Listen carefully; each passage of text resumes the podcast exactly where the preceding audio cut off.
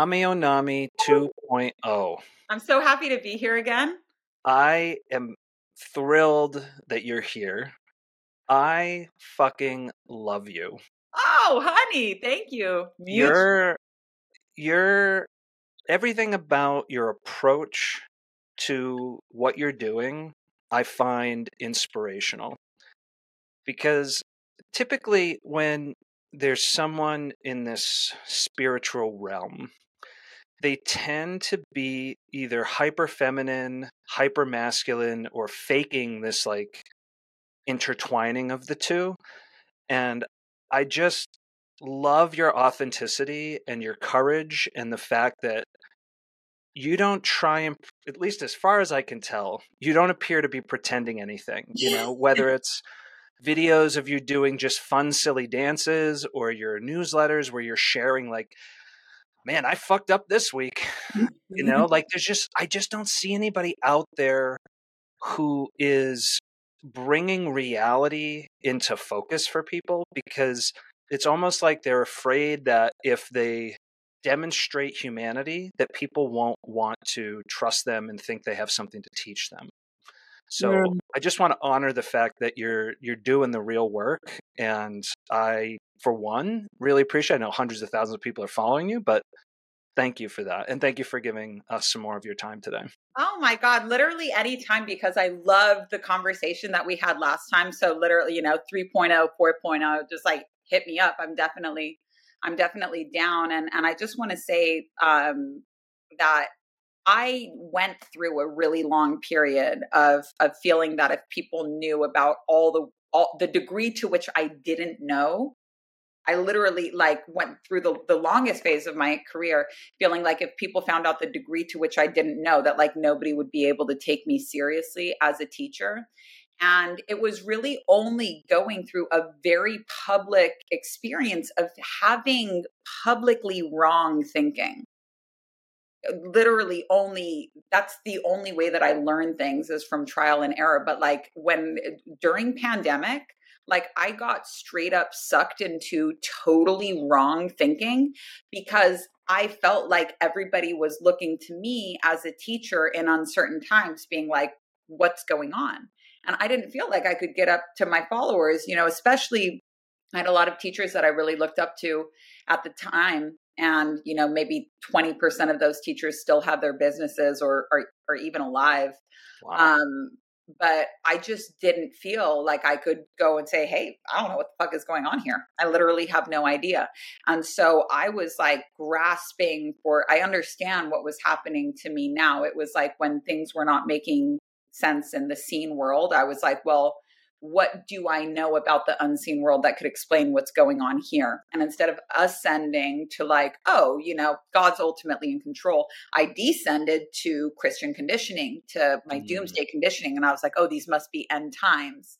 And I never said like publicly, like, oh, you know, like these are end times. I would say things like, well, I believe that these are spiritually significant times. And I had a really hard time with people that did not think like I did. Like I, you know, had that, the ultimate like self-serving.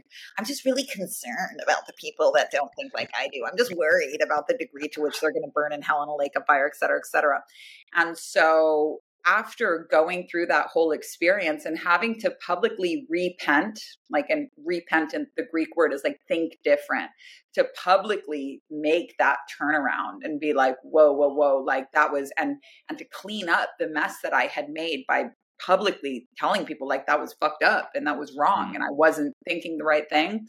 Now I'm a lot more comfortable saying I don't know. And with time, I've come to see that like whatever I don't know, if I'm willing to stand up and say publicly, I don't know, here's what I think. The nature of channeling and the nature of being a teacher is that if you're willing to get yourself into the position to say to someone else, I don't know, what you most need to know inevitably will come through. And so I learn everything the hard way, and thanks to a lot of study with like my human design teacher, understanding that like people are ultimately here to pay me to tell them what doesn't work. Like I'm here to make massive mistakes publicly and be like, "Ooh, don't do that, don't do that." and really, you know, when I say like, don't do it, and I give people the cringe factor, they're like, whew, I definitely don't want that to happen to me. With human design, I was able to understand that that's really what I'm here to do. But it's not like I started out this way. I've tried every other way of showing a good side only. And Rumi says, a mask worn when the face has grown becomes a wall that rubs and cuts. And like, it's not like the weight of a false personality or the weight of aspiring to perfection or the weight of feeling like you need to know what's going on all the time. It's not like it ever becomes intolerable. It just rubs and cuts at you in a way that you could totally live with if you were so inclined. It's something that you could definitely deal with. But once you know what it's like to not have that, it's like very hard. It's very hard to bring that little like, that tight mask back. So, well, speaking about not knowing, what we were talking about before we started recording is the glory of parenting and just how unpredictable the whole thing is. And at the same time, what a divine design appears to be happening with the universe, because everything I've seen, and this isn't just my kids, but the children that I observe around me, meaning my friends' kids, kids in public, whatever it is, it seems that the way children develop is like a perfect puzzle piece to fit your exact trauma history, such that they're constantly giving you the gift of the potential to transcend. And if you're leaning into that, you can use their vibration to just let go and heal and just transcend these things that could have captured you for the rest of this earthly life. Or, and unfortunately, this seems to be what happens most of the time. It definitely would happen to my late father. That triggering rings like a gong. And instead of finding the way to harmonize, it instead amplifies. And it's like a re-traumatization. So I look back at my relationship with my dad, and all he wanted was to be loved by his dad. And so he tried to force me into compliance, because to him, compliance meant like respect, meant love. And what that did with me was it drove me away. And you know, I've been through so many layers of grieving that relationship where, you know, first you've got to get over the trauma. Then you've got to forgive the trauma. And then I started having to forgive myself for what I did in response. I was just a child, but I hurt him in so many ways that it took me until very recently to even comprehend it. And now the only reason I can, because I'm watching my son, you know, do things where I'm just like, oh, buddy, I can just feel my whole body vibrating at different levels. But the beauty of it is there's no book that can prepare you. There's no amount of anything other than being prepared to deal with the complete unexpected and just look at them as a divine teacher in a small package. That's how I look at it. And like, really, I was just talking about this. I was just talking about this on my podcast, actually, was like how individual every parent-child relationship is. Like every child is super different. So there's no parenting book that's going to fit it. And you get the exact child that you need for your complete healing, which is going to look different for everybody. Like, I don't know if you read Matthew McConaughey's book, Greenlights. Greenlights, yeah. So I thought that it was really interesting. You know, so many people could look at how he reflected on his like coming of age story and his relationship with his dad and also his relationship with his mom and say, you know, that's so toxic. That's absolutely not. But the bottom line is like, is he at peace with it? You know, is he at peace with it? Because whatever you're at peace with, you know, whatever you can say, like my parents did a good job, you know, for better or worse, I like the way that my parents did that. And I'm going to do the same thing with my kids because I like the impact that it had on me. And the really like common narrative now is that is really strongly echoed by people that don't have kids. So it's sometimes I just like to look up, online, like what are the actual statistics of, let's say, parents that believe in corporal punishment versus not. Like, let's see, because social media can make it really seem like this, like everything is going this way. And sometimes it's just nice to see what's actually like going on in the world outside of that. That was like a recent rabbit hole that I went down recently. But whatever you approve of in your parents is something that you pass on. Whatever you don't approve of in your parents is something that you try to change. And then the acceptance and forgiveness journey is being able to say, I totally accept that happened to me. I wouldn't change anything about my life, but I will change it for theirs. And that's how things shift. But the really like common narrative I see, which again, I said is like echoed by a lot of people that don't have kids. It's something that makes sense on paper, but doesn't really make sense until you have kids and you're pushed to that place where you're like, I was not a perfect child and my parents were doing the best that they could. And here's ways that I think that they could do better. And here's what I would do differently. But the common narrative is kind of like, our parents totally fucked us up. They totally fucked it to death. And now we have to do things completely differently with our kids. And that's not, healing is going to look different for everybody, but healing is always going to look like an integrated story and not an isolated story of like her bad over here and me good over here. And here's how I'm doing this differently. And something that I thought was cool about Matthew McConaughey's book, which is something that he wrote when he had 3 children. As a dad of 3 already, without going into anything about his unique parenting style, I thought it was interesting the way that he talked about what his relationship was like and with his dad and being like, I know that people would say that this is totally fucked up, but like, this was just our relationship. Mm-hmm. Very masculine, prove himself to his dad by like, I think beating someone else up or getting in a fist fight with his dad. But it was cool for me to be able to read that without identifying with it at all. Like I have nothing in my life that I could relate to that. But I thought that it was really cool for him to talk so openly and publicly about something that he knew would horrify tons of people. And for him to be like, I love my dad. I'm totally at peace with him. And that was, I don't see that as being fucked up at all. I like the impact that had on me. I thought that it was interesting. And now I'm just dying to know, like, Matthew McConaughey, like nobody ever talks about discipline with their kids. It's just, and I get it, because anytime you ever talk about, discipline, you'll hear from everybody about what a bad job you're doing and hardly ever about what a good job you're doing. But I'm like just dying to, I wish that people would actually talk about this more. But now I'm like, I want to know what things are like in the McConaughey household. I think they have 2 boys. It goes like boy, girl, boy. And so I would love to be a fly on the wall in their household and be like, how you guys navigate these? How you guys navigate this? I get the impression that it's less about the action and more about the energy. Oh, 100%. So if you're bringing, I'm going to call it toxic masculinity. Mm-hmm. I'm going to use that ridiculously overused and misused term.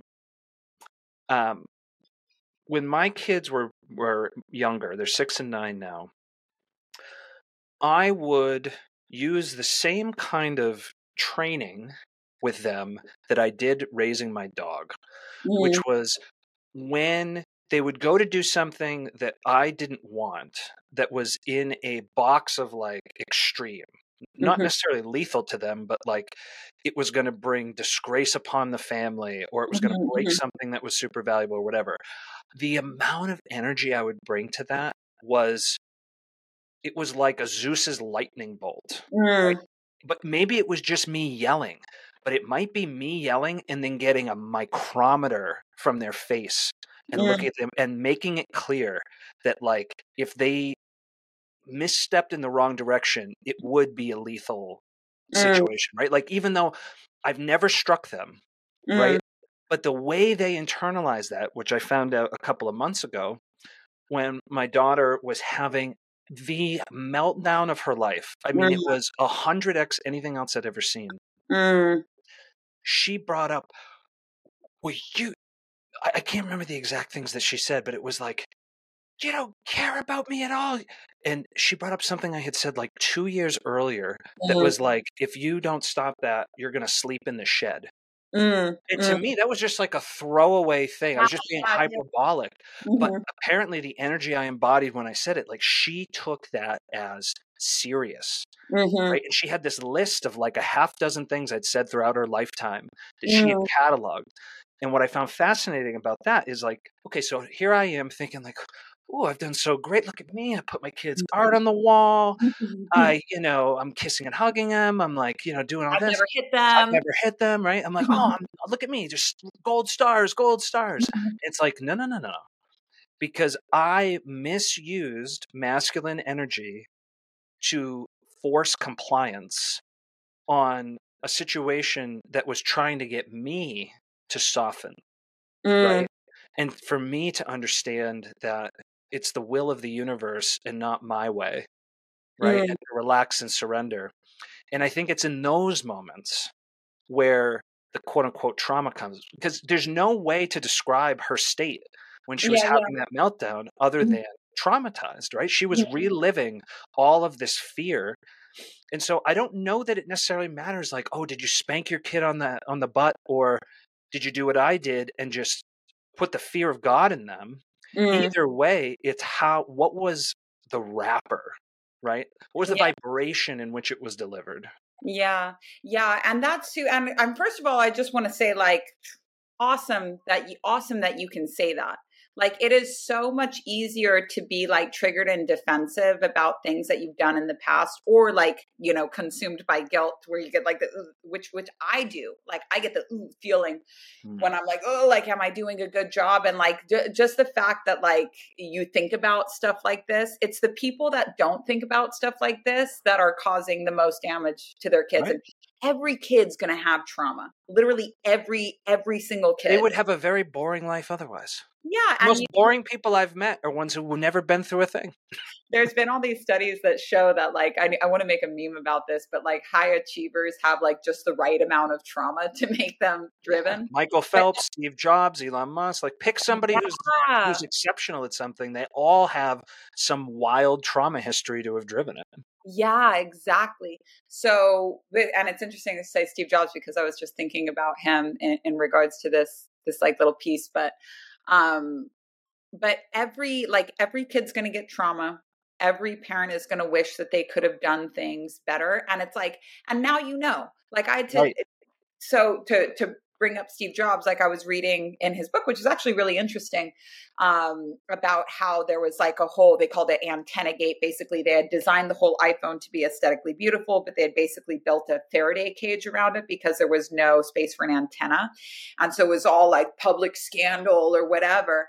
And the way that Steve Jobs handled it, they actually like started including it in all these different public relations courses, because they're like, this completely capsized our crisis response, and how he handled this, like changed the game. And what he did was he just went on stage and was like, phones aren't perfect. We're not perfect, but we're always trying to make it better.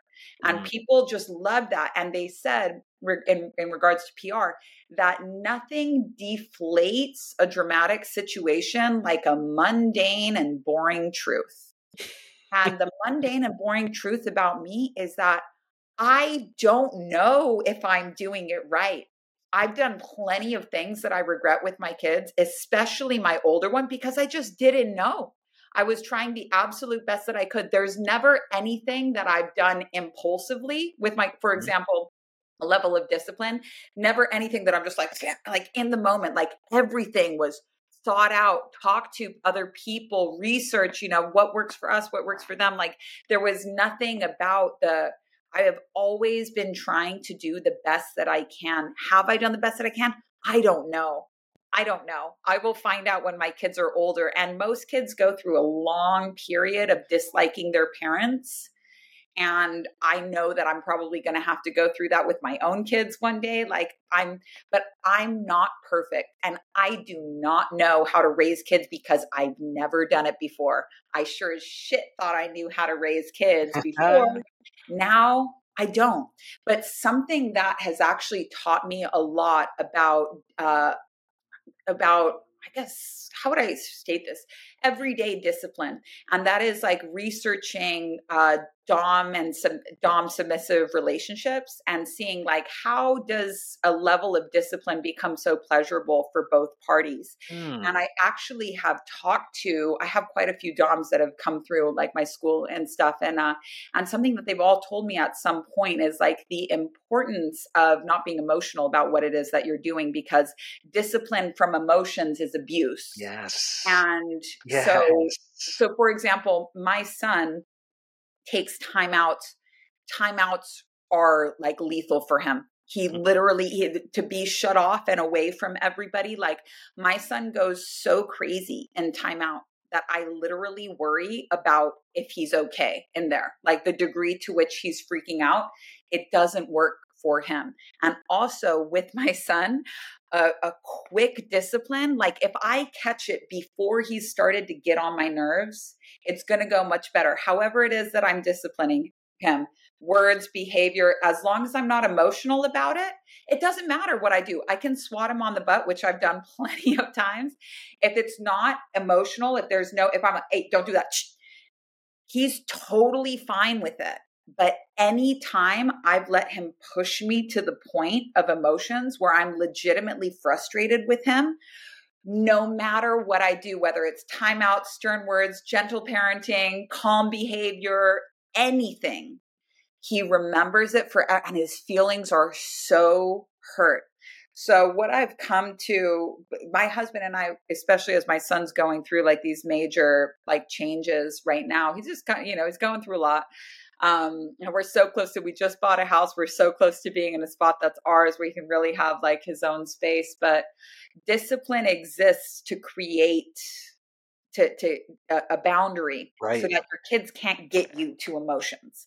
And if I fail like to set a boundary quickly and I just let him kind of irritate me until I blow up, like that's what the discipline is for, is to be like, let me give you this little thing. So it's not like you're pushing me to my edge. And then I'm like, what the fuck is going on? And that can be really hard, especially when the kids are in the mood where they're just like restarting every 5 minutes, where you're like, I just calmed you down. Now you're on some new shit. Now you're on, it's like, what the hell is going on here? Do you know Jordan Peterson? Hard, but I don't know. I could never tell anybody like how to raise their kids, because I don't know if I'm doing the right job. But what I do know is that I am always trying to qualify for this job. I'm always doing the absolute best I can. And sometimes what my best looks like is I have to stop listening to other people tell me what their best is and just really trust in, I know my kids know me. I'm going to do the best I can to do this like me. The analogy I think of as you're describing this is you can imagine like a rowboat out at sea, mm-hmm. and the waves are pushing you back and forth. And every time you do something that's suboptimal, non-divine, the less than perfect choice, the thing that God wants, it's like water sloshing over the edges. And you could do a couple of things with that. You could panic, or you could very calmly reach down and scoop the water out and just get back to the task at hand. And I think that what ends up happening is people start panicking that they get overwhelmed with the feeling of shame that they're not doing it right. And they start doubling down on the things that don't work because it's reflexive, and they just haven't been able to get into the thinking mind to like reconstruct a new path forward. Whereas it seems like the answer to everything, all of our problems, appears to be through this lens of surrender. Yeah, take a deep breath. And just settle. It's like a snow globe. Like just let it settle down, and then you'll be able to see clearly through to like, what is the real thing over here? Mm-hmm. But it's like the panic of, I got to keep moving. I got to keep doing this. Like the notion, like when I tell people, I used to do twice a week sensory deprivation floats for a couple of years. And when I tell people what that experience entails, right, you get into this black box where there's no sound, there's no light, the surface temperature is the same as your skin, and there's no gravity, and you're just there with your thoughts. People will tell me that literally sounds like my worst nightmare. Mm. To me, I'm like, let's do it. It's like the perfect meditation zone. But for people who never want to meet what's going on inside, it sounds like hell. Mm. Mm. So to me, I just think about this stuff you're talking about in terms of like constantly qualifying for the job. Every day that you have that attitude was the perfect parenting day. Because guess what? Water is going to slosh over the fucking sides. You cannot control the waves. You are not the master of the seas. There are things that are coming at you that you'll never understand, that you'll never be able to grip with until we meld back into the one. And then who knows what happens. But this notion that like you're just going to have the perfect row across the ocean and a nice dry bed of your boat, it's just it's a fallacy that has been perpetuated by Lord knows what series of cultural indoctrinations. But I think that's like the very first step of truly being able to go on this journey is understanding that not only are you imperfect, and not only were your parents imperfect, but you always will be. There was one Christ. There was uno. Out of billions and billions and billions. And maybe you'll be 2.0, but let's say odds are probably not. So like maybe give yourself some damn grace. We're all just hurt kids out here doing our best. Yeah, we're just doing our best. And the people that are so at peace with how they're parenting. And I've met plenty of them. You know, there's a difference between being genuinely cool with your own imperfections or fucking stuck up. Right. And you can taste it, you know. Absolutely. One person you love to be around and another person you don't. And I just want to say like too, because my husband and I were just talking about this recently about the tendency to, when the kids are freaking out, to only be able to think about like, what would this turn into? What if they were doing this in a grocery store? What if they're like this when they're 12? What if they, and feeling like you can't handle the entire future of what this could turn into, when actually like in the moment, it is tolerable. You know, it's just, it's a chaotic moment. But something, you know, to kind of segue this parenting discussion, Tony Robbins said it was in a video of his where he was curing the guy's stutter. It was an interesting one on YouTube, but he said that all of life's problems, or basically all of somebody's issues, can be boiled down to this question: whose approval did you want more as a child, your mom or your dad? And who did you have to be for them to love you? So to put this within a context, my whole entire life, I just learned this from the Steve Jobs book.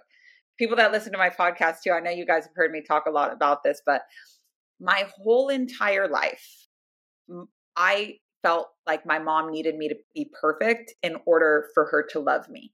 And every child thinks that their mom is perfect. You know, she could do no wrong, no matter how fucked up the situation is. It's like your perfect mom, the most beautiful woman in the whole world, the best, you know? And so I actually thought that perfection was attainable, and I have a very addictive personality. So I've never been able to just let anything go. I have to pick something else up and get addicted to like that instead. And I was noticing that this was just about a month ago. I had posted a story where I got irritated with somebody. For something they said to me. It was on the topic of parenting. Somebody giving me some advice that didn't have kids. I was so irritated. I posted, but this is nothing compared to me a couple of years ago, you know. But for the whole day, I was beating myself up about responding to a person's comment when I should have just ignored it. And the degree to which I was beating myself up was like decimated, as if I had never done anything in my life. And I was like, what is this? You know, why do I feel like this is such a failure that it disqualifies me from everything? And then I fell asleep reading the Steve Jobs book, and I woke up really early in the morning, and I was just looking in my mind, and the clearest thing came through where I was like, Steve Jobs was extremely imperfect. and extremely great. And all at once, I realized that because my whole life I had been aspiring to perfection, anytime I made one mistake, it was square one, because one mistake is enough to disqualify me from perfection. And even though I have fucking billions of mistakes in my arsenal, every morning I was waking up fresh, trying to get the approval from my mom by aspiring to perfection. And that morning, in that moment, I was like, well, I care a lot more about being great than I care about being perfect. So why don't I just like unhook myself from perfection and hook myself onto greatness, because I can make a lot of mistakes and still be great.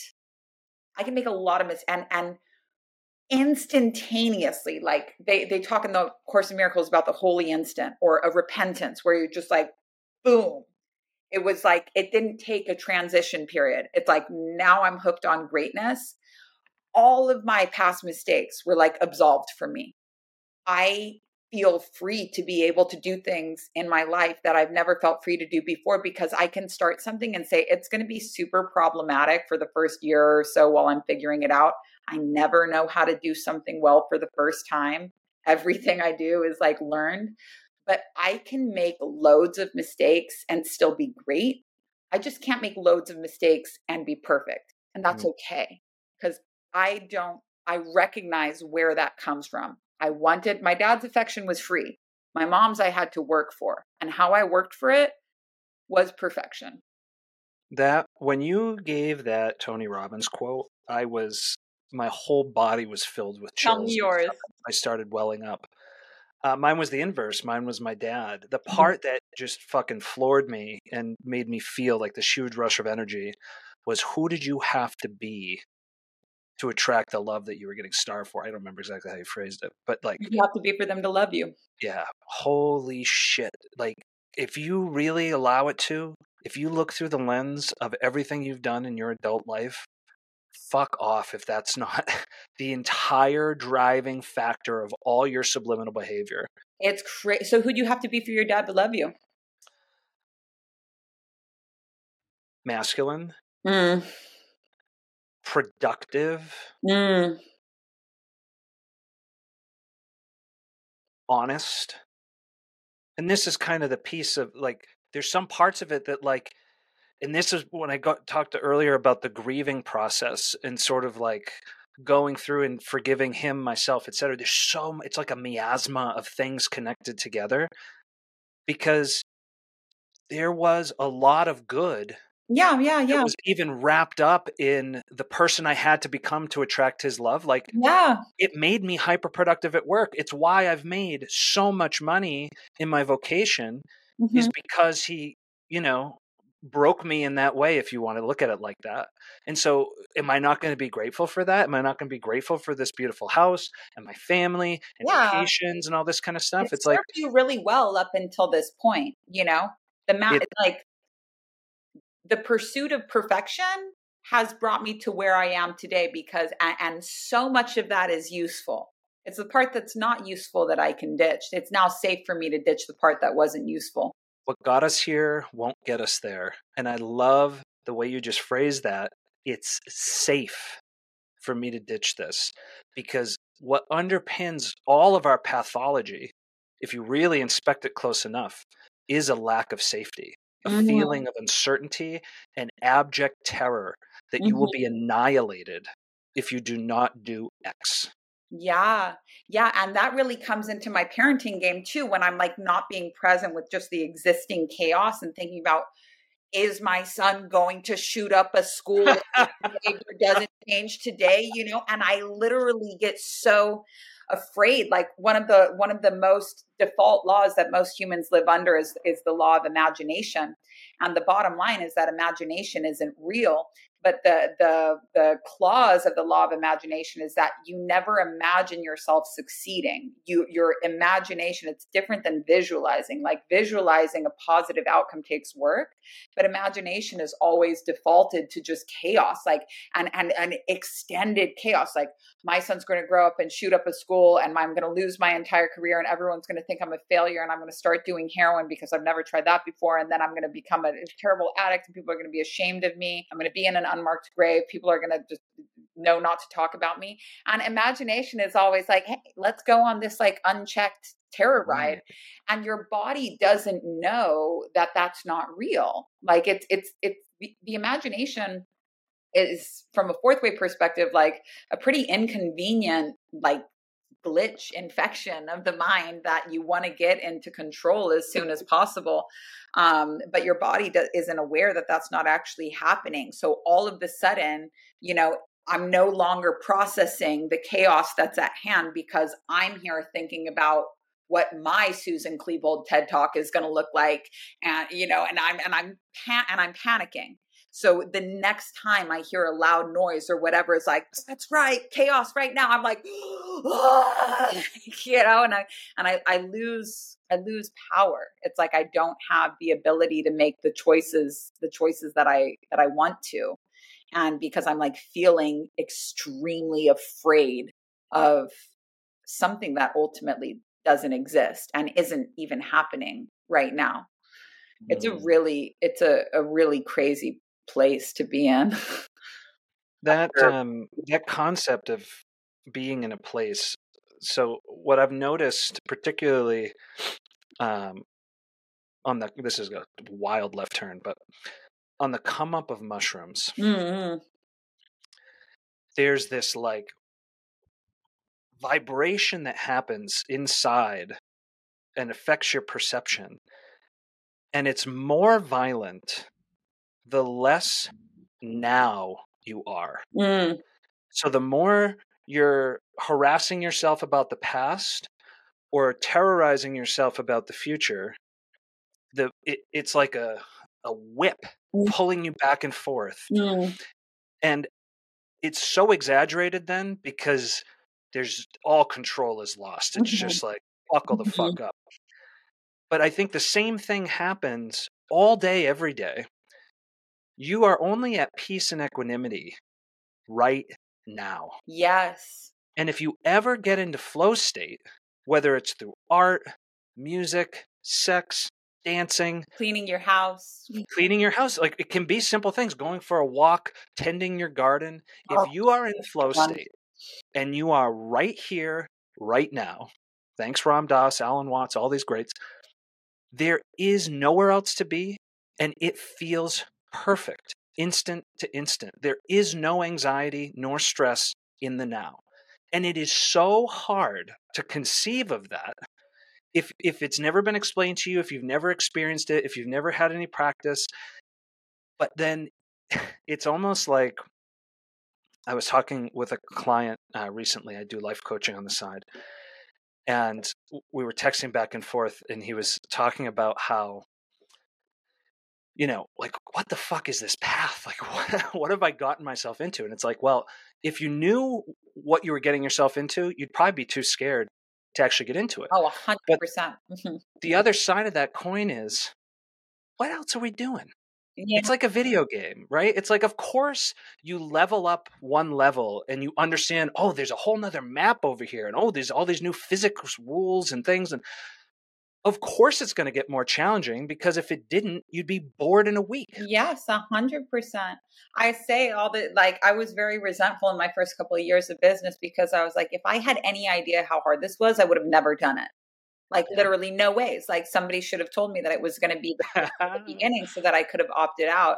And now I'm like, I'm really happy because it's true. Like I wouldn't have ever done it.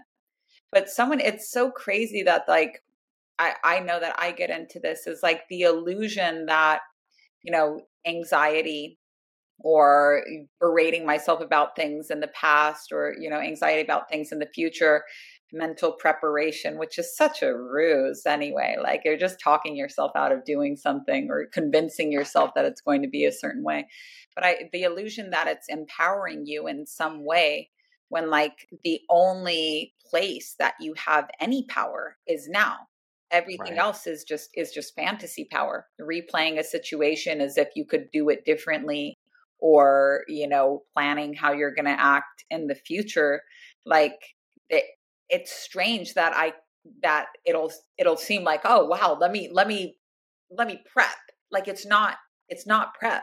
It's not empowering in any way. And my husband's like a lot better at being present than I am. Like, my husband is literally like the most, he's so fucking annoying.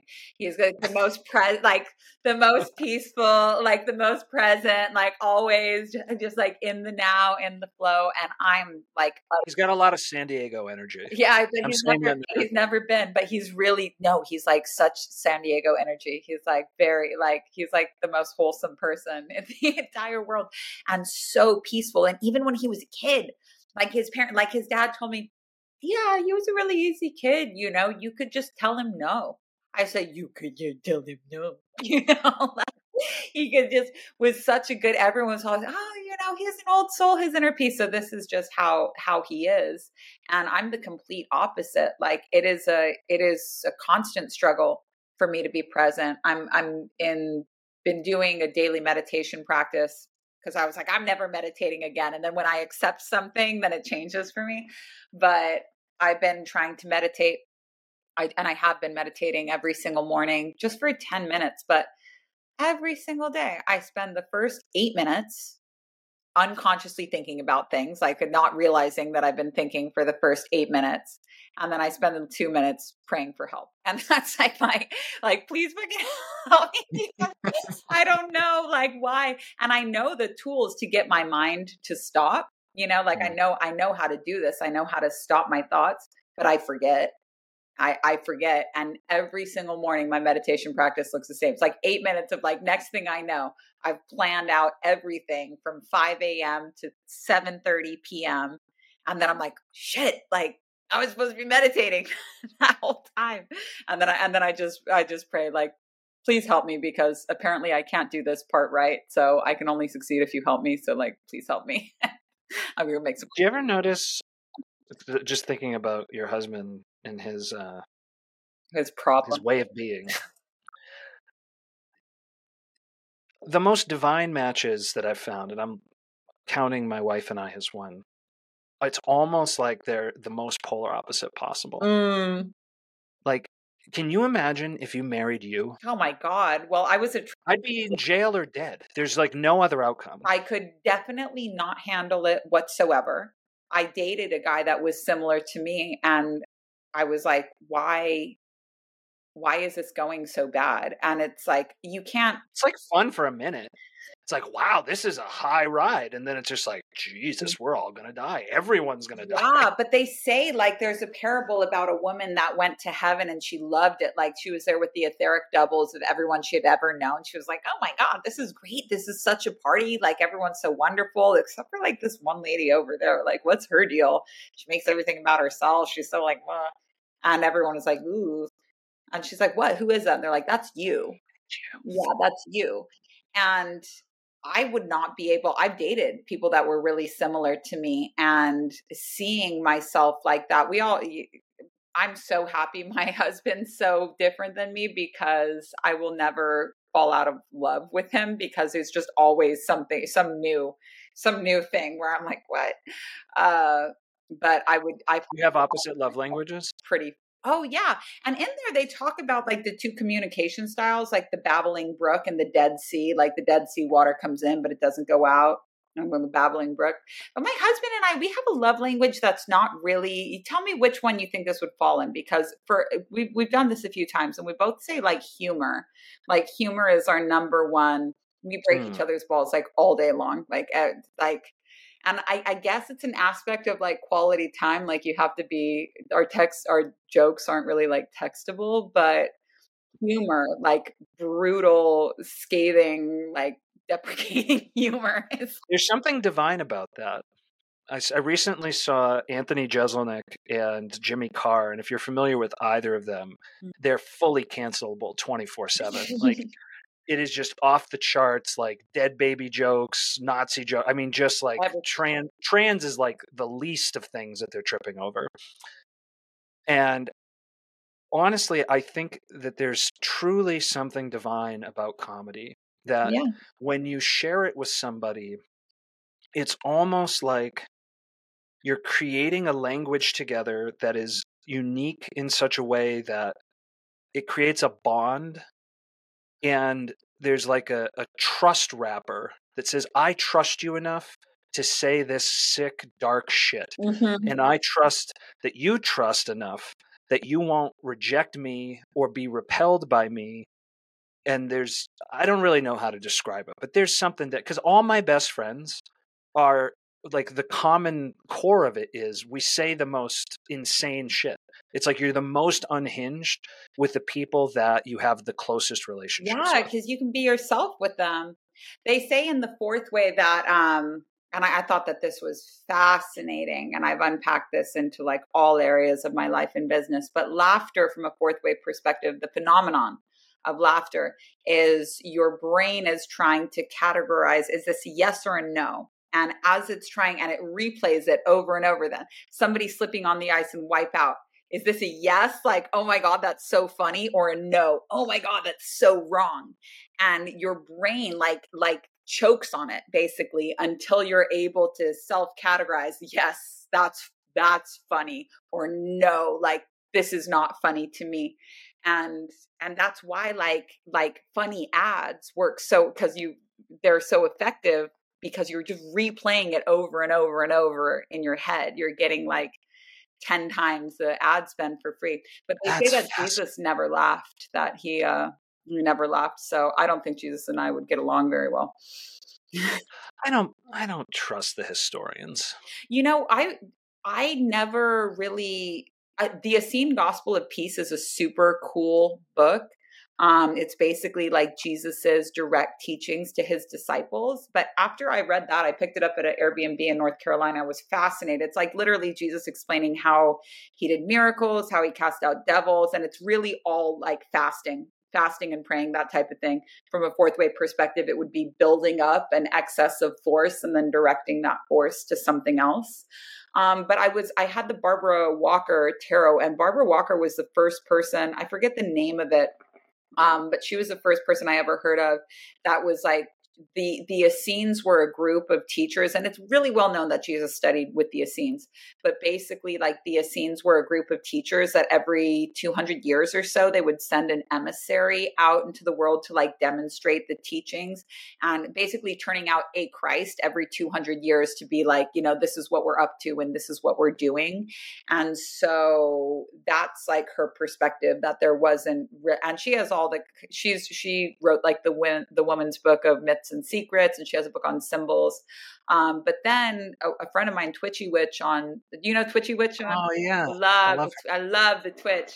I love her. But she's always citing interesting stuff from like different texts, like the Quran, like the Quran, she says, and about how Jesus in some texts was never killed. And so there's a lot, it's been interesting to kind of hear from these different people, like all of the ways, all of these other explanations of Jesus. But even just in the book, like the Magdalene Manuscript, or really anything talking about, you know, from like Mary Magdalene's perspective, is just the appreciation for the fact that Jesus was a very highly trained teacher. He was just a highly trained teacher, and that he really, and then when you look at his life as like, you know, being sent to live in the temples and stuff when he was really young, going to the Essenes, being exposed to a lot of different doctrines, for example, like the Isis teachings and stuff like that. It's really, it's like I was able to develop so much respect for him, which then turned into love, which is kind of how things go for me. It's like, I don't really love people that I don't respect. But it was like I was able to develop a really strong. Ever unpack that? What's up? You ever unpack that? Respect and love? No, yeah. I've never even said that out loud until now. That's interesting, because I find one of my biggest triggers is when someone's being illogical, I get into a very, like, it's almost a rage state. Like, it will just draw me out of my equanimity so fast. And it's almost, it feels akin to a respect kind of concept, where it's like, there's something that's lacking truth here. And, well, maybe I'm projecting, but the people that I respect the least are the people who are being the least real, who are speaking and acting the least true. Yeah. And that's something that definitely, I'm not going to say that like I'm past this, but it used to really get on my nerves. Like something I actually had to like reshoot a video today, because whenever there's two ways that I react to things, usually one would be from a human design perspective. This is, if you guys are into human design, this is your Mercury on your conscious side tells you what your messaging should be.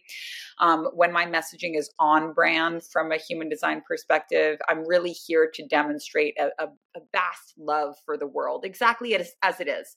A mother, great, like whatever you do, it doesn't piss me off. I love you. You're doing the best that you can. And when it's off brand, it's this very specific taste of being irritated and critical of the world for not being. And to me, I'm like, you're lazy. Like you're like illogical, disrespectful. I'm like, you're fucking lazy.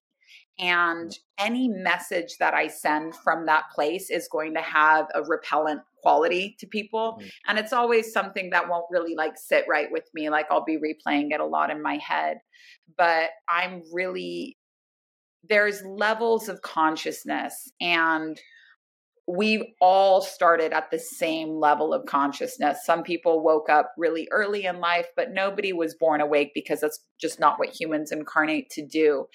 And one of my best friends ever, one of my best friends for the longest period of time, his brother was actually my fiance that died. And he told me in the last conversation we had, he said, not everyone wants to know the meaning of life. And it had never occurred to me. I thought that was what drove all humans, because it's literally like all that I care about. And it was at that moment that I knew that the relationship was done, and I was able to let it go without being too upset about it. But at different levels of consciousness, I'm not even going to say higher and lower, but at different levels of consciousness, like that's all that exists. And it takes, you can't blame them for it, because it's, you have to really want to think different. And the world that you live in when you're thinking differently is just a completely different world that is equally illogical to someone in a different level of consciousness, equally uninteresting, equally disrespectful, and just completely irrelevant to the mission at hand. And when I graduated into a higher level of teachings, which took a heavy detoxing period of about 2 years of realizing that the error of my past thoughts and then making peace with it. But I stopped trying to convert people, because not everybody wants it. Like not everybody wants it. And in the fourth way, they say that consciousness, it is a very unpopular opinion, but I'm not here to convert everybody.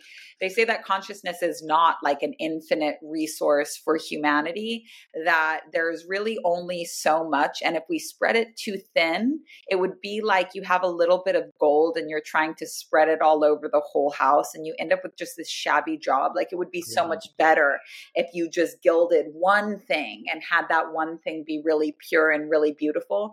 And even though people don't like this perspective, I think it is easy to see how, like, even if we were to look at something like yoga, and no hate to the fusion yoga, no hate to the mango sushi or whatever, but things do get diluted as they get passed on. And at this point, I can recognize just a little bit better. Every day I get a little bit better, but I'm definitely not there yet. But every day I feel like I'm getting a little bit better at saying, like, I'm not going to try and convert this person. I'm not going to argue with them, because I don't know if they incarnated to awaken. Like, this might just be what they're doing for this round.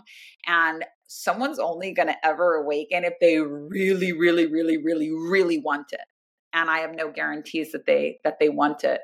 And the goal of all of this is to one day become like genuinely compassionate for people, which is not where I'm at right now, but I'm trying to get there, of being able to see as if I was looking at my child who, you know, my children are very illogical, but to be able to look at somebody that's telling me that I'm a racist because I said black magic with the same level of like confusion and humor and love as my kids trying to pour eggnog in the jacuzzi and just be like, this is the level. You know what's funny? My first experience with anything spiritual at all, I had a boss. I started working for him in 2007, so I don't know, 16 years ago at this point. We're still very close friends, and he's my first like real mentor, spiritual mentor. And he's big into Buddhism, and you know, I was in my 20s at the time, probably early mid 20s, and he said, you know, when you've really reached pure peace and equanimity. If somebody broke into your house and killed your whole family, you would have all the waves of emotion that go along with that. And then in equal force, you would have the emotion of sorrow for how much suffering that person had to have been in to have committed such a heinous act. And for some reason, I find that an easier thing to contemplate actually living out than I do being stoic around the ultra woke. I don't know what it is. It's like my Achilles heel, the kind of insane stuff that comes up, the like word games, it probably goes back to the logic thing. Right? Where it's just like, this is so obviously not real. This is a, you know, false scaffolding, and it's all going to collapse and you're all going to look foolish. It's just amusing to me that with something so dramatic that, you know, and I do honestly mean that like, that would enter my mind. I'm quite, because I've been contemplating it for well over a decade. Whereas like this little menial thing, somebody talking about, you know, some, you know, political propaganda, like who cares? But that sends me off like way more, that concept. It's funny how, as you know, healed or ascended or whatever term you want to use, you might feel like you are, it's like 1 degree of shift and it's like nothing has happened. You're a child again. Yeah. And that's something that's really like, so one of my teachers, Wuda, who does like global tea hut and tea ceremony and stuff. He's a really cool teacher, actually, and Zen. And he said like teachings aren't arguments. And this was in I think 2019 or 2020 when I heard him say this. And at the time, like I was still teaching on the first level. And you know that you're teaching on the first level. And there's no shame in that. Everyone has to do it. But you know, you're teaching at the first level when it's really hard for you, when people disagree with you, because the first level of teachings are subjective and it's basically like just your story. And that's where everyone has to start. And you very much want them to be objective. You very much want what is true for you to be true for everybody. And so when somebody's like, this is not true, or this is so wrong, you get really angry about it. And like I said, like I've been teaching at the second level since about 2021 and really planted in it only since last year. But it's a transition period where it's like, it's still triggering. It's like a fart, you know, like it's horrifying when you first smell it, but then you're like, especially if you're in this house, but then you can like, you know, what a beautiful analogy. And then you like, get used to it. But at a second level of teachings where you're resting on something. At the first level of teaching, you're resting on something that's not you, that can be taken away from you.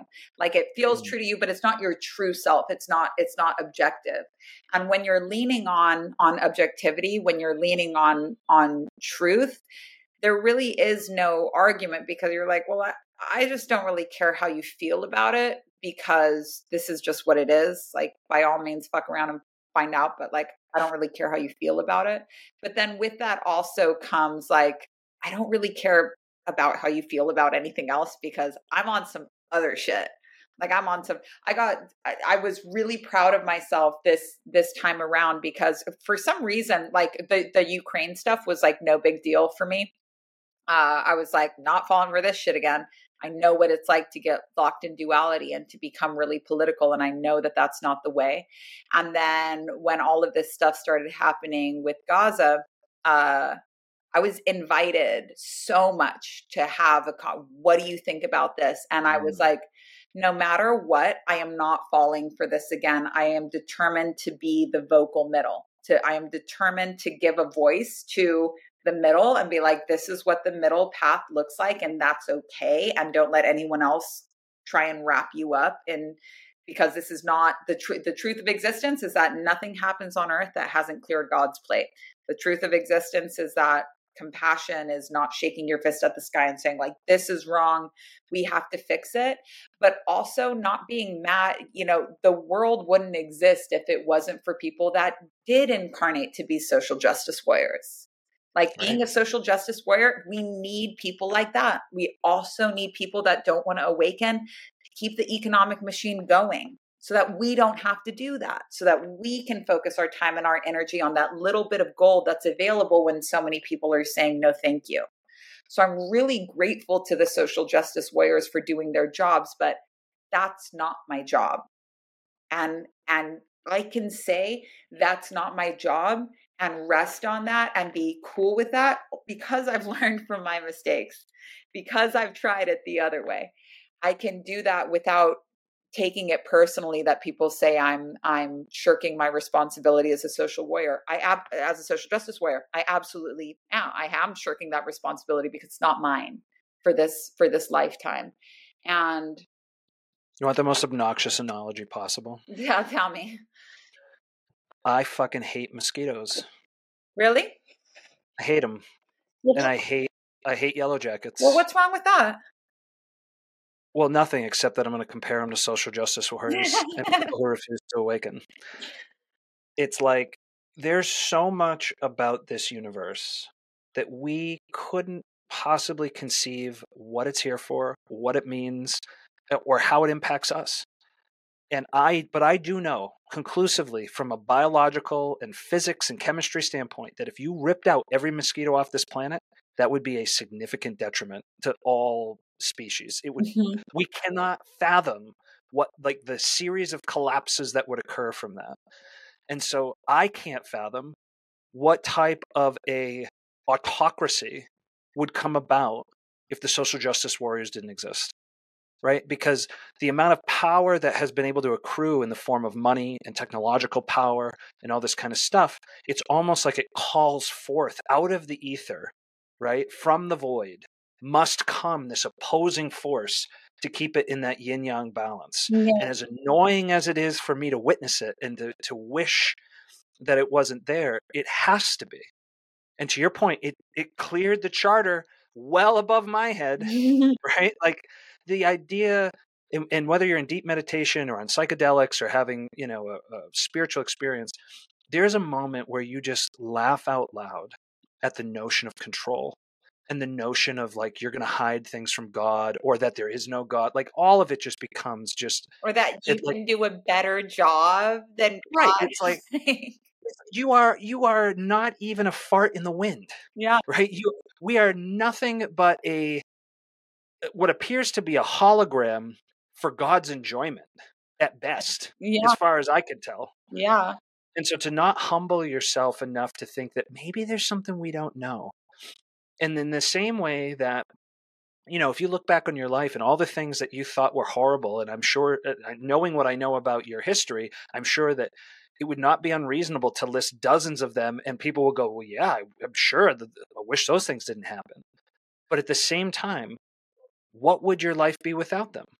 And so how do we not count those things as blessings? Yeah. Right? Every single thing that happens to us is a fucking blessing when it's compared to the cold, dark void of space. Yeah.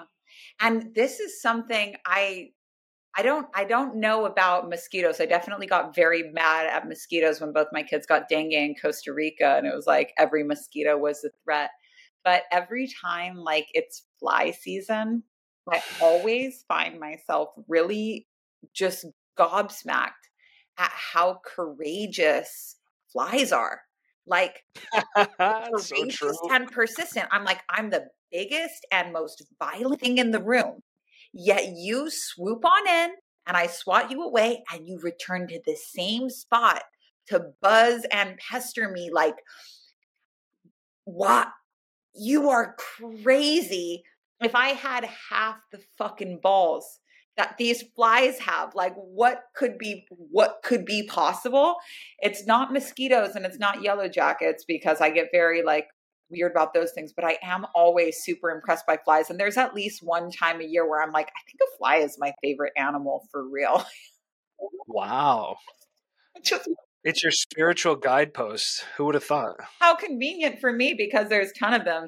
They're everywhere. Every fly exactly. could be a sign for me. I'd be, but even like mosquitoes, you know, to be like, what a thing to be like a sanguineous animal, you know, and to have the thing that you absolutely need for, or sanguineous insect, to have the thing that you absolutely need for your survival be inside the body of something that's like bigger than you.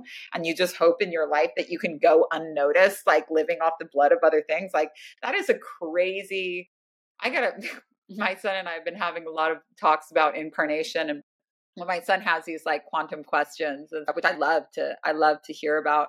And like I said, it can be before we started recording, like it can be a two-edged sword. Like my son will say beautiful things like, Mom, I hope I cross you in every life I live in. And then also like, I know. But then when he doesn't get his way, he's like, I hope I never have a life like this again. And that this is, you know, I'll be like, you dick, like leave me alone. But do you guys do Alexa or Google Home or anything? No, we don't. But we had an Airbnb where they had something like that one time. But usually when my son, like I'm the same with my son as I am. If anybody else asks me questions about like what happens after death, I usually just tell them this is what this tradition believes, and this one and this one and this one. Ultimately, nobody knows. But my son has been pretty interested in like incarnation, and we were watching Moana a while ago, and the old lady. God, I love that. Oh my God, me too. It makes me cry. But you know how the old lady has like a tattoo of a manta ray, so that would come back as one of these. My son goes, I think I'm going to get a tattoo of a frog. So I got to talk to him about what life would be like if you reincarnated as an amphibian mosquito. Because nice. The reason I asked about the Alexa and Google Home thing is it's been interesting to see what they ask Alexa. When oh yeah, around. So like, what's the most interesting thing? Well, just last week he said, "What happens when I die?" Oh, what Alexa say? I don't know. No. I actually haven't had the chance to ask. I think my wife did. But it's just, what a phase of life, you know, to just be a complete sponge in anything. You're so ready to be molded, and it's just such a beautiful phase. And at the same time, such a phase of great anxiety and dread for parents, right? Because if you know that that's true and you haven't fully surrendered, which who of us has, then you're constantly worrying about like, oh my God, this is their most impressionable years. And what if I do or say or expose them to this or don't expose them to enough of this? And it's like, there's always a laundry list of never enough. Mm-hmm. Mm-hmm. And at some point you've just got to say, I've got my North Star. I know where I'm headed. And like we were saying before about the boat, like water's going to splash in, but like, I'm just going to keep rowing north. Mm-hmm. Because what else is there to do? I'm like in the Steve Jobs, like this has been, I was really surprised at how much I learned from the Steve Jobs book. This is the Walter Isaac one? Yeah, yeah. And you know, we just got the Elon Musk one too. Oh, it's so good. Okay. Cause I knew a lot about him. We have it. My husband already started it, but I'm so mad that it's like the same exact cover as the Steve Jobs one. And Steve Jobs was really not cool with the different mock-ups. Cause if you look at Walter Isaacson's old books, they're all like super weird. They look like a Carolyn Mace Sacred Contracts book. Like they looked really weird. But Steve Jobs, and you can tell by the cover of the book, I'm looking at it right now, that it's like very Apple, you know, he's like, he's like, no, this is not going to be the cover of my book. This is going to be the cover of my book. But Elon Musk is like the same font and the same style. This Walter Isaacson's like, this is my new style. Horse shit. My G, that was Steve Jobs. But nothing, this is like one of the most useful things that I got from the book is like, nothing deflates that drama like a mundane, boring truth. I'm not perfect. No parent is perfect. My kids aren't perfect. I'm literally the only one that might even think they're close to being perfect. And I'm trying the best that I can. I'm definitely traumatizing my kids. All kids are getting trauma. I'm doing the best that I can. But I'm not perfect. And as a teacher or a coach or a mentor or anybody who's trying to help others, I think there can be a lot of crippling fear surrounding that. And the mundane truth that you just spoke, which is so irrefutable, it's like, if you only took advice from perfect people, then I got bad news. Christ died a long time ago, probably. Yeah. And it's like, so you're going to be holding your breath for a long ass time. So no one's going to give anyone else advice ever, right? Because there's no perfect person. So at some point you have to assume, Tony Robbins, great example. He is such a great positive force for the world. I've been to his seminars. I've listened to all his books, right? But I'm in a different place now. I'm looking for slightly different things. But at the same time, that the quotable that you just, it's still amazing. Take my legs out from underneath me. It's unbelievable. Amazing. But he's not perfect. I guarantee you he's not perfect. Not. Right? But people get so tricked into thinking, well, I'm not this perfect version of Tony Robbins that I see 6 foot, 11 on stage, just this monstrosity of a man. Born on leap year, had a friggin' tumor in his pineal gland when he was 21. Gigantism. Yeah. It's insane. Right? He's literally very special. But you got to know he's got all the skeletons in his closet, just like we all do. The question is simply, what does he do to transcend those to be able to continue to do divine work and help other people find purpose and healing? And to me, that was so hard because getting started on this journey, you just don't feel like, who the fuck am I? Who am I to say anything to anybody, right? I look back at my past, the insane stuff. When I met my wife, the year I met my wife, I had a 413 credit score, which is so hard to get that low. The only thing I could have done worse would be to have a repossession and a bankruptcy that year. That's the only thing I could have possibly done to have made it worse. I owed everyone I knew money. I was on and off different kinds of drugs. I was drinking to excess regularly. Everything was sideways, right? And so how could that person suddenly be helping other people live a more divine existence or find healing or purpose or whatever? It's so hard to reconcile with yourself.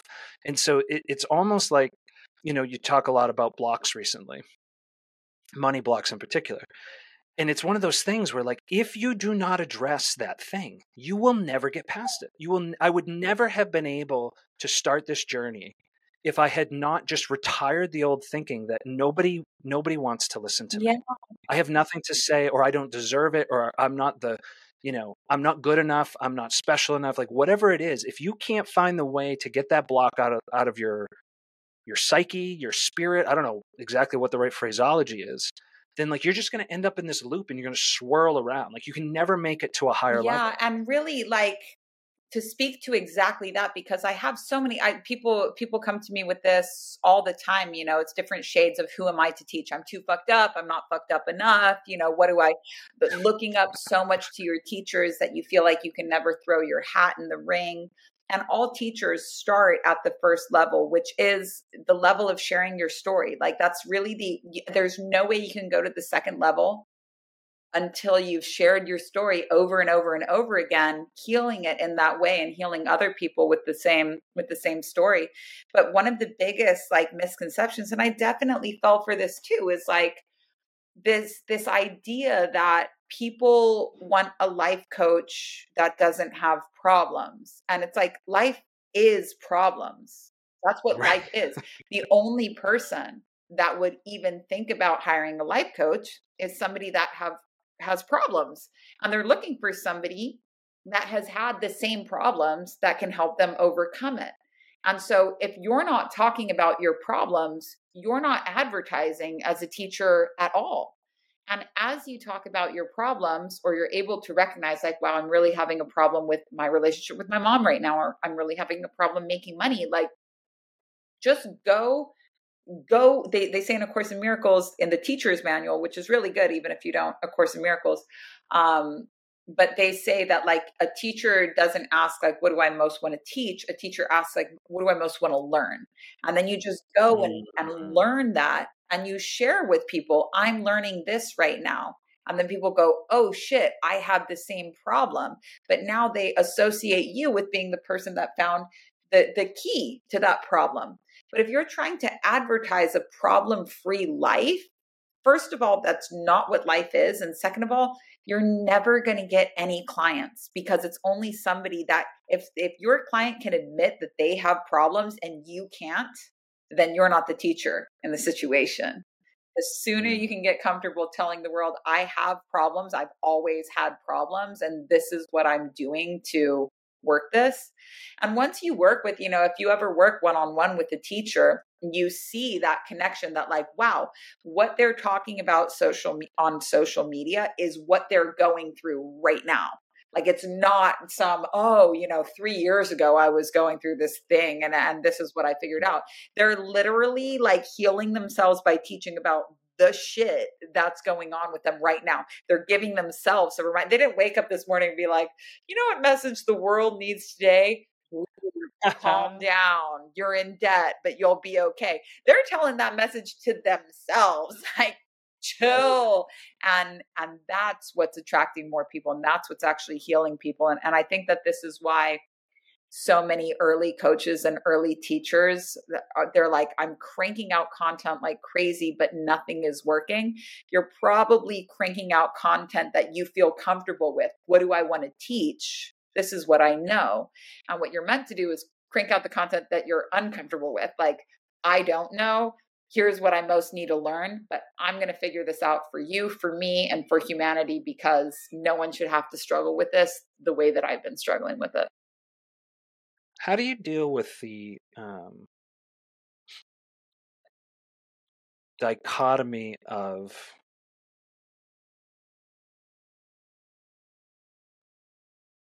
the divine desire to help and to heal with the perverse pull of fame and fortune?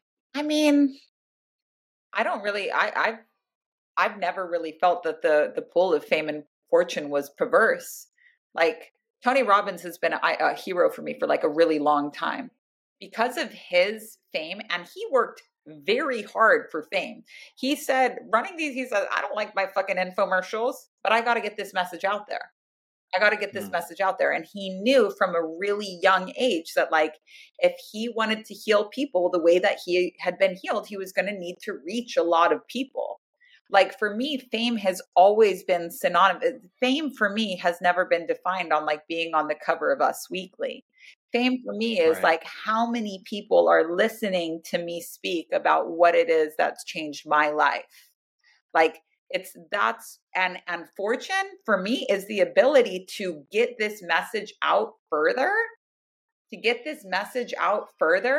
without it taking a long time. Like, when I was early in business and I had no money, I remember my phone broke and I had like no money. I'm the queen of negotiations. I called T-Mobile 3 times until I got somebody that would agree that I did really deserve a free phone sent to me without having to send my old one back. But it took me 2 weeks to get a new phone just so that I could do my business, literally. And I was like, this takes way too long. My favorite thing about money is just the ease in which I get to do what needs to be done. If I need a new phone, I get a new phone. If I need account, if I don't know how to do something, I pay someone to do something. But if I didn't have, like, for example, if I didn't make enough money to be able to keep most of my time free, then I would not be able to educate my children, myself, which is what I want to do, which means that I wouldn't be able to teach other people how to educate their children and run a business at the same time, which means that every child out there that I've never even met, whose parents are even remotely touched by my work, end up getting enrolled into a system that failed their parents and will fail them, because I didn't feel like making money was spiritual. Like, it's the money that gives me the time to do that. And most people can't do that because they don't have the money or the time to be able to. So I've just never seen, I don't see the divine desire of actually wanting to help people being somehow inhibited or blocked by fame and fortune, because I feel like my desire for fame and fortune is divine because that allows me to genuinely serve people more and for cheaper as well. Like, so how do you reconcile the religious scripture, which I said earlier, I don't necessarily believe in the historians, right? Because I don't necessarily take every word that was written as God's word or Christ's word or anything. But there's quite a bit of scripture, not just in Christianity and Judaism, but like across cultures, that asceticism is divine, that there's some high value in I don't want to say not enjoying yourself, but in moderate, all things moderation, right? Although I will say in Christianity, there's this hyper focus on like giving everything away and having nothing for yourself. Like, is that a misinterpretation in your mind? Like, how do you see those things not reconciled? Because anybody who shows up to do spiritual work is going to bump into this concept at some point where it's like, well, I can afford to do all these things, but should I really like go on this vacation when I could take that same money and plow it into reaching more people, right? Let's just even say it's not even about like doing something else for myself, but it's like, I'm going to just, everything is in the works as opposed to, let me wind it way back. How do you differentiate between filling your cup so that you can show up better for the people who need you and excess? I'll make it as simple as that. That's a really good question. And the first thing that I want to say is I have a lot of gratitude for the level of consciousness that I incarnated into, which was duality, the exoteric version of the Bible, which is, you know, not the deeper meaning of it. But any type of religious conditioning isn't something, it's something that I'm actively trying to release. And so if that were to come up in like, you know, the Bible says it's not good to, you know, it's not good to have a lot of money or have excess or something like that. The Bible also said that God made everyone who sinned the color of soot. You know, the Bible said a lot of things. The Bible said a lot of things that were not, and the Bible's been translated a lot. And there's three levels of teaching. And in the Bible, you get to see all three. You get to see the story, you get to see the myth and the parable, and you get to see the symbolism at the deepest level of all of it. But what I have learned is that I went through a phase where I was like buying myself a lot of stuff because I felt like it was what the world needed for me. And I think that everybody that's new to money, like, will go through this phase of just 100,000% funny money. And they'll look back on that. Like, I remember seeing a video of A$AP Rocky, and he's looking back on some of his old outfits, and he's like, oh, like, why am I wearing so many labels? You know, like, oh, like, that's not fashion. It's very like cringe for him. I feel the same way about choices that I've made with money, but I had just never had money before. And now I know, and I didn't know how to even like invest in the business or anything like that. But what I feel is that, like, if the desire to serve is really strong, then that'll outweigh everything else. If the desire to serve is really strong, like, for example, I really, really, really, really, really wanted to build erotic wealth. Like, so bad I wanted to do it. And I couldn't believe how long it was taking. And I went through many waves of it, where first the reason why I wanted to make erotic wealth was just to make money so that we could get a house. And it was all very much related to me. And it was only when I was faced so often with couples that the timeline was getting shorter. So I was meeting a lot of couples that had already divorced and were miserable. And I was like, I want to make erotic wealth. As I started moving towards it, I were meeting people that had just divorced and then were thinking about divorcing. And I was like, I got to get this out so I can get to people earlier. When that intention changed of really wanting to serve people, and it had nothing to do with me, I was like, okay, I'm just going to do this because I'm so sick of it not being in the world. Then I was able to recognize that I had been thinking about it the totally wrong way. And then when I set out to really build it, I realized that no amount of sitting and like crunching at my computer, clanking together the I don't know with the I know, was going to make new consciousness come forward. That what I needed to be shown could only come if I got myself in a way where I could be shown. And so that involved taking space or taking vacations or religion. Is that the neutral? What's up? Is that the neutral for? Yeah, that's the neutral. And so, but honestly, like I've learned everything from trial and error. It's like, how do I differentiate if it's coming from God or if it's coming from me? Shit, bro. I don't know. I like literally don't, but I'm trying to get better and better at recognizing that. But all I know is that when it's coming from me, it falls flat on its face. And usually I don't know until it's fallen flat on its face. So, but we're making a reality series right now. And I had to really get real about like, why is it that I'm doing this? Like what core value does this connect to? And I'm working with a CEO, a coach training me how to run my business like a business so that I can grow it. But when I really had to define like what core value is behind this, like, do I want a reality show because I love the Kardashians and what that did for them? Because if that's the only reason I have, like, it's absolutely not going to succeed. But now that I know that the only way people would ever get erotic wealth is if they could see what a balanced marriage looks like behind the scenes all the time. And now with that, why I can move forward. Lucky for me, I was able to catch that one before it cost me a lot of time and money. But in the past, I've done things just for me and didn't realize it was just for me until I didn't realize I was basically being like, guys, won't this be fun? You'll give me so much money. And then it just doesn't work. Anything that has worked has been because I wanted it for a bigger reason than just myself. So what's your biggest learning from this nomadic year? Because I recall that you spent some time in New York, you spent some time in Costa Rica, right? So what, and I'm sure you've had a lot of learnings in a year, as most people do, but if you had to summarize, like what are the takeaways? Like what things were you wrong about and what things surprised you in a good way? What a great question. This is why I love being on this podcast. That's why I'm like, let's do three. Let's make this an annual thing. Let's check in every 6 months. I love this.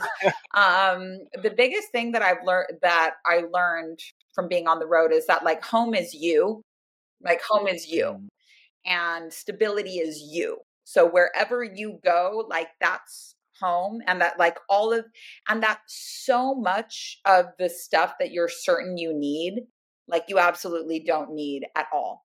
And also that like you can change your life very, very quickly. Like we accumulate stuff, and with stuff comes thoughts, you know, like this is who I am. This is what I do. This is what we have. This is the routine that we need. This is what the kids need, you know, convoluting what you need with what the kids need and this whole world. But like in any moment, you could drop everything. You could go and do something totally new, and you would be totally fine. And the biggest realization for me ever was that so much, this was a big Costa Rica wake up. The most persistent, like plaguing thoughts that I had all the time.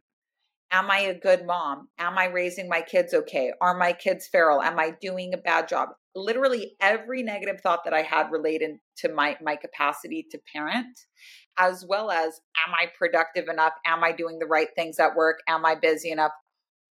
All of these thoughts are Western thoughts. And these conversations are not happening in these countries.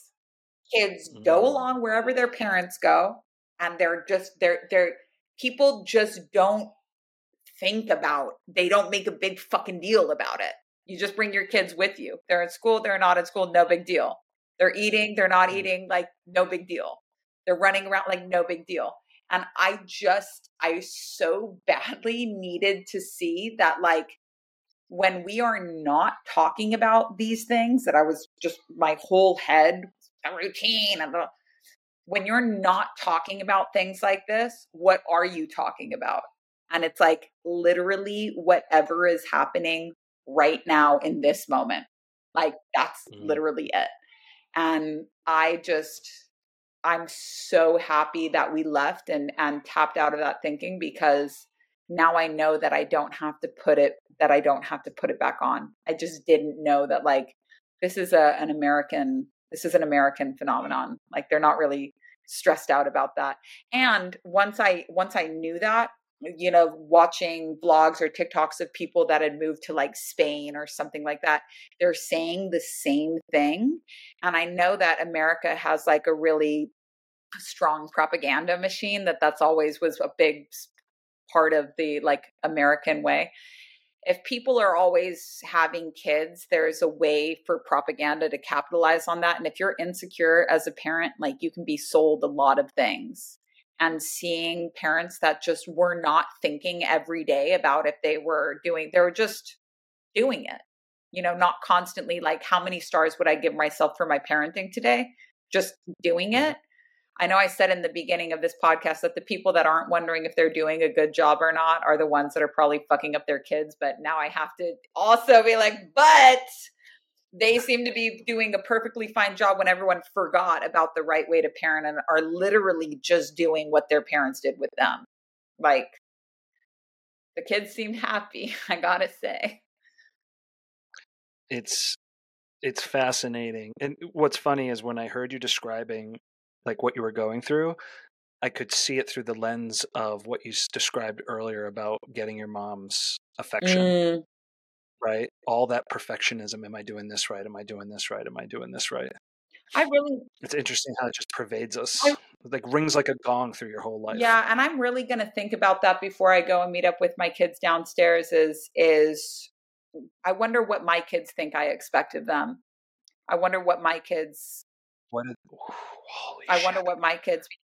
do they think they need to do to get your love? Yeah. Because I feel like my daughter gets the most praise and stuff from me when she's being like sweet and loving. And that's how my daughter and my son's like super chaotic, but I feel like my son gets no a lot more than my daughter does. And I wonder how much room he, you know, there's what I think I'm giving him, but I wonder how much room he feels like he has to fuck up. Mm. And I wonder if he thinks that he needs to be perfect for me to love him. So I'm really going to try and come at this from a few different angles with him and see if I can, do my little secret psychoanalysis on him. I'll be like, when do I give you the most love? Or what can you remember when I've been the proudest of you, and see what he might have to say on something like that. Because what I do know is, I want my kids to feel like however they show up, I love them unconditionally. But saying that, mm-hmm. like I've told them a million times, no matter what you do, I love you. But saying that and having them actually feel like that's how it is are two different things. So I want my kids to be able to say that I love them exactly as I was, but I don't just get to set that intention and that's how it goes. Like, by your fruits, you'll know them. Do you know Jordan Peterson? Yeah, I do actually. So one of the things he talks about, and I think it first was referenced in his book, 12 Rules for Life, An Antidote to Chaos, talks about raising children and never let your children do anything that other people would find annoying. Right. Well, he also says, don't let your children do anything that would make you not like them. Oh, that's right. Yes. It's all wrapped into the same thing. I was talking to my husband about this. You have to like your kids. And it's this like divine masculine feminine balance thing is so fucking fascinating, right? Because yes, you want your children to feel like Gaia is holding them, unlimited, perpetual love, everything is bliss, you're perfect exactly as you are, but also don't fucking do that, because you're not going to be invited back and you're going to be shunned. And if you're shunned, then you're going to be constantly vying for people's attention and you're going to getting it in ways that are nefarious and dark, right? And you're going to end up with the person who does shoot up the school because they were never accepted. They never had any friends. They were a loner, right? And it's like, what a interesting thing to have to balance, right? Like, because you do want them to feel like there is nothing but a perpetual stream of love from me to them. But at the exact same time, You have to draw those imaginary boundaries so that they understand that this is the way in which you can be of best use to the universe. Is how you have the most opportunities. Because if you get ejected out of the house and ejected out of everybody's house, then you can't be of any use because you're a pariah and you're just going to wither into the ground. Mm-hmm. And I don't think that the differentiation between us and animals was created so that we could just be outside and be another animal. Yeah. Like we're doing something here. There's something about these works. Mm-hmm. And what a hard knife edge to walk. And it's literally always hard. Like it's always hard forever. That's why when we first got on the phone, I was like, okay, just tell me what you're dealing with the 9-year-old and 6-year-old, because like, I need to constantly remind myself that there's always going to be something, that this isn't done, that there is no point B. And that when my children are moved out of the house, I will probably be concerned about whatever the fuck they're doing out of the house. Like it's never done. It's a forever thing. It's a forever thing, but I really do like, I loved that book by Jordan Peterson. And that was actually, I cut ahead and read that chapter because it's, if you don't like your kids or worse, like if you're afraid of your kids, you know, how a dog can tell if when you're not the boss, you know, like having, you know, dominance isn't control. Dominance is responsibility. It's taking responsibility for the situation and having the wherewithal to be able to see, like, this is how we create a setting that's peaceful. And this is what's disruptive to that. And this is who's out of flow and what needs to come into flow. But if you don't like your kids and you're scared of your kids, and a lot of people, when they get to this junction with their kids, are like, I'm just going to have somebody else handle them. Like, let's hire somebody to do this. Maybe they need to learn authority from somebody else, but it's like, if you don't like them, then the ship is sailing, and they can pick up on that. My son told me last. Not liking somebody is the literal polar opposite of infinite love. Yeah. And kids can be pretty fucking annoying, but that's what the discipline is there for. And that's what the boundaries are there for, because it's like, look, like, I don't know how this fits for the whole world. You know, I don't know if this, I can't say what anyone else should do with their kids, but what I know is like, this is what I need. And this is what makes me feel like I'm happy to be here and this is what really doesn't work for me. These are the behaviors that really, really don't work for me. And if I'm in a situation constantly that really doesn't work for me, I'm not going to want to be there. And I'm committed to being there for my kids for life. Therefore, I have to take this risk. You know, I can't be afraid that my kids won't like me if I say no to them, because if I tap out on my kids, like, there's nobody else that's going to do that. And that's what happened in like the late 90s, early 2000s. We ended up with the participant ribbon culture, right? Which has created this Gen Z of just like extremely fragile young adults. Like, if you talk to anybody who's in a university, it's really interesting to see what this like fear of your kids, either fear of the rejection from your kids or fear of fucking up your kids, whatever the thing is, that fear has caused a really interesting imbalance where now people are so they're just incapable of being autonomous and taking their own risks. It's a chunk of propaganda. I'm telling you, it's a chunk of propaganda. And there's everything is a two-edged sword. You know, like I follow this lady on TikTok. Her name's Coco Moco, and she talks about she just talks about trends. And something that I think is really easy, it was really interesting, is she was talking about like how Gen Z is very public, but whatever the next gen. Gen Alpha, which, by the way, how did you earn Gen Alpha? Like, that's an aggressive I don't gift. Know, because I don't even know what I am. I remember, like, people were saying, how old are you? That's also a good question. I was born in 1987. How old I am. I think I'm 35 or 36. But I remember, like, I don't know, we didn't used to talk about this, you know, like, we didn't used to talk about this. I remember, like, not that long ago, like, hearing Guru Jagat be like, these millennials. And so I thought millennials were people that were younger than me. And now people are like, millennial. I don't really give a fuck what it is. But you know what, how Ken Wilber, the integral theory guy, really Yes. Yeah. Oh man, talk about a fucking brilliant dude. Holy dude, he's amazing. And I worked with because I didn't understand the system, I worked with an integral coach. Fucking really interesting experience, like being on mushrooms, like literally, like their knowledge of archetypes and all that is like amazing.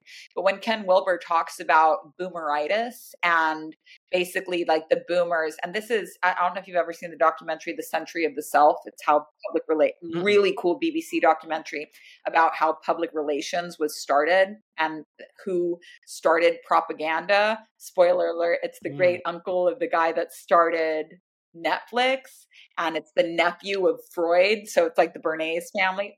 You'll love this documentary, but holding these two things side by side, the birth of propaganda and why it was invented. And then also like what Ken Wilber talks about boomeritis being the byproduct of like the first successful propaganda generation. That is like, the more you buy, the more individual you are. And boomers were like the first generation to have this really strong sense of individuality and that they really matter and that what they do, but actually it's kind of just a byproduct of propaganda.